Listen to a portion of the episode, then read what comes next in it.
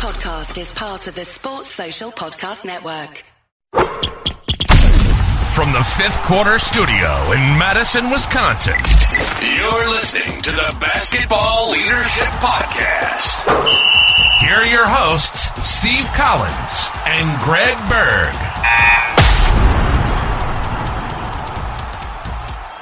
All right, welcome, welcome, welcome to the Basketball Leadership Podcast, episode four. Not my favorite number yet, Coach. Waiting. yet. I know people are going to wonder when we hit it. We'll hit it before the first of the year. I'll tell you that. So, um, so we're going to talk about traits of leaders.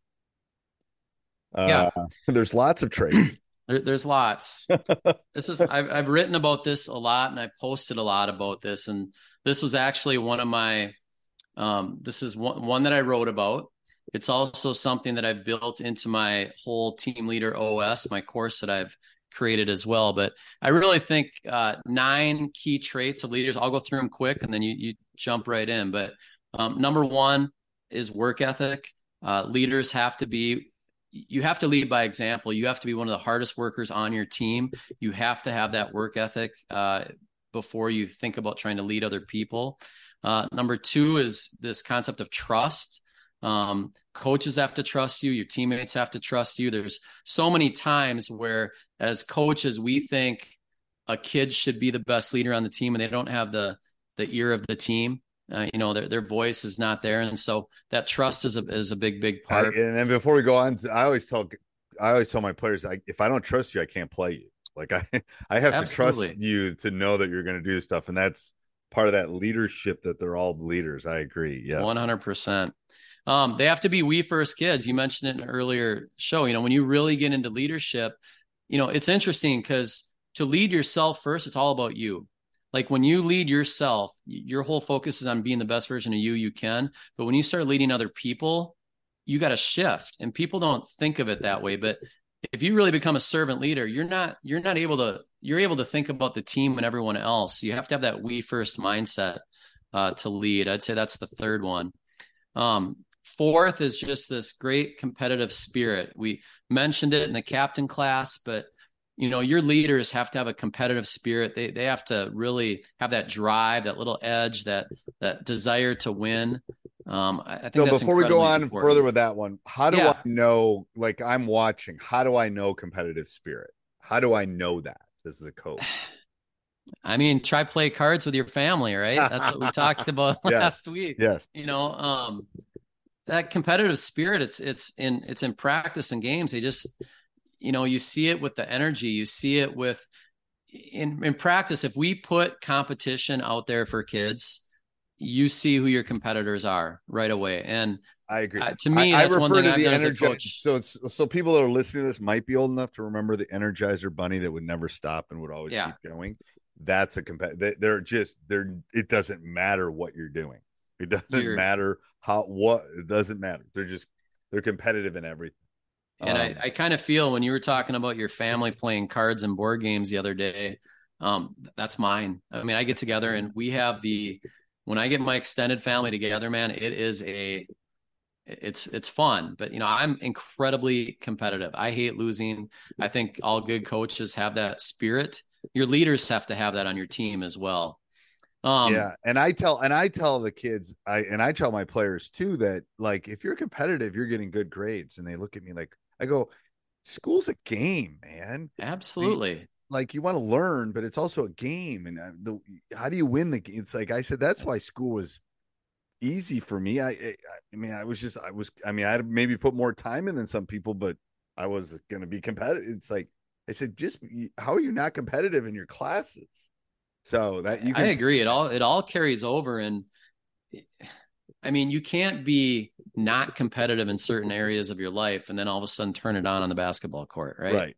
right? I mean, that's just not how it works. And I, I think great leaders, the fifth trait, are connectors of people.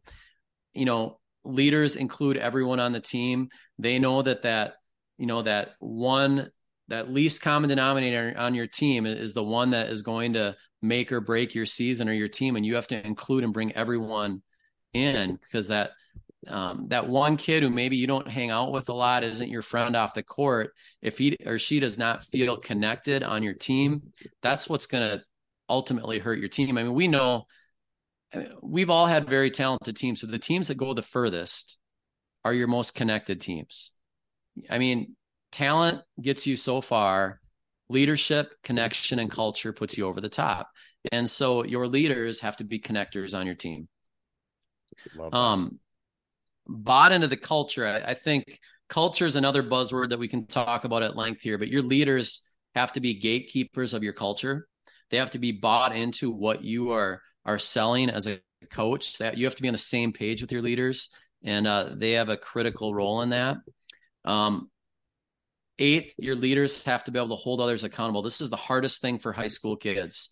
How do I hold my teammates accountable? How do I raise the standard for our team um, when it's my friend, when it's my teammate. That's what separates great leaders apart from others. And, and give give hold... a give a couple golden nuggets on that for coaches that are listening to this or basketball coaches. I mean, I, I, the the Carla. I, I, go back to the Captain Class book, Carla Overbeck. I mean, she was relentless with her. There's a story of her called Carry the Luggage. Probably a whole nother podcast here. But okay. bottom line, she was a servant leader. She carried all the luggage of her teammates from the bus to the hotel every single time. Captain leader of the team did it for the rookies, the first year players.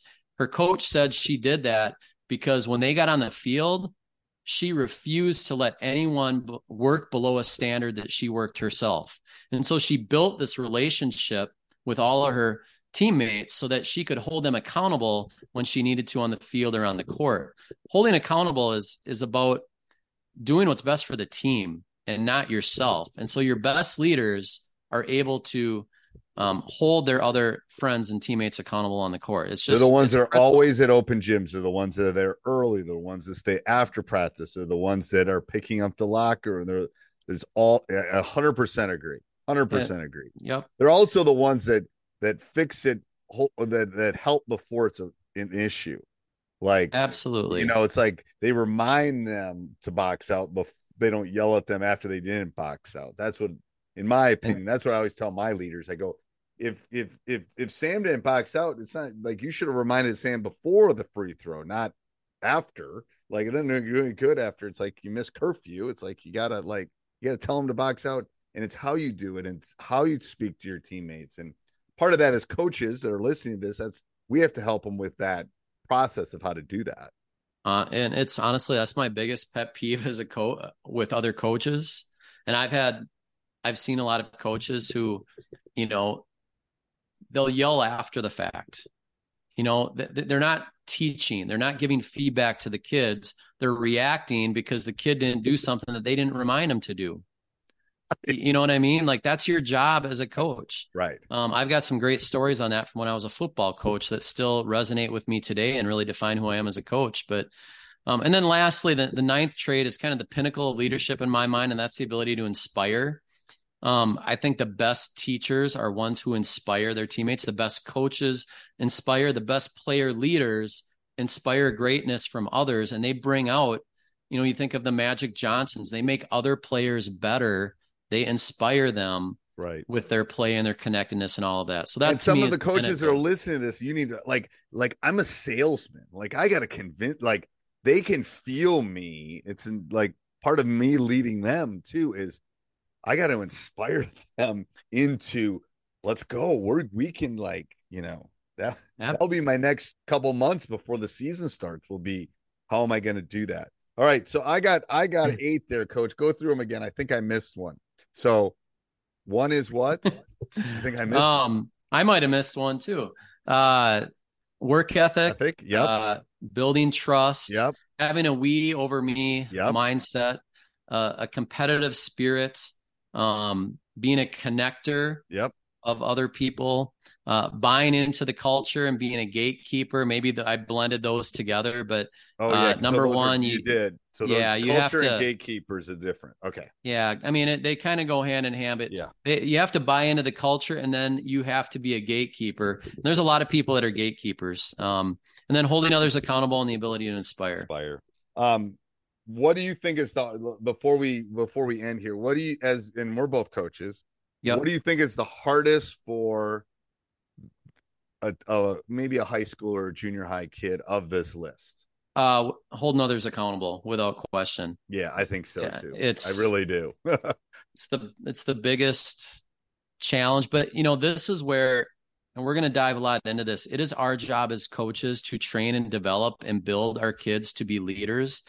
I think all too often as coaches, we wait and wish and hope for leaders to show up instead of systemically and purposely developing them from a very young age so that by the time they get to the varsity level, when we have them and they have to hold someone accountable, it's easier because we've built them up and we're basically guiding them to this process where you know they're so committed they're bought in that if they don't they know it's going to sacrifice the team and it's going to sacrifice their own personal growth. And so I, I think leadership has to be purposeful and uh, the development of that is really important for us as coaches I do too. And I and I'm going to tell you, this is from an old dog, a porch dog.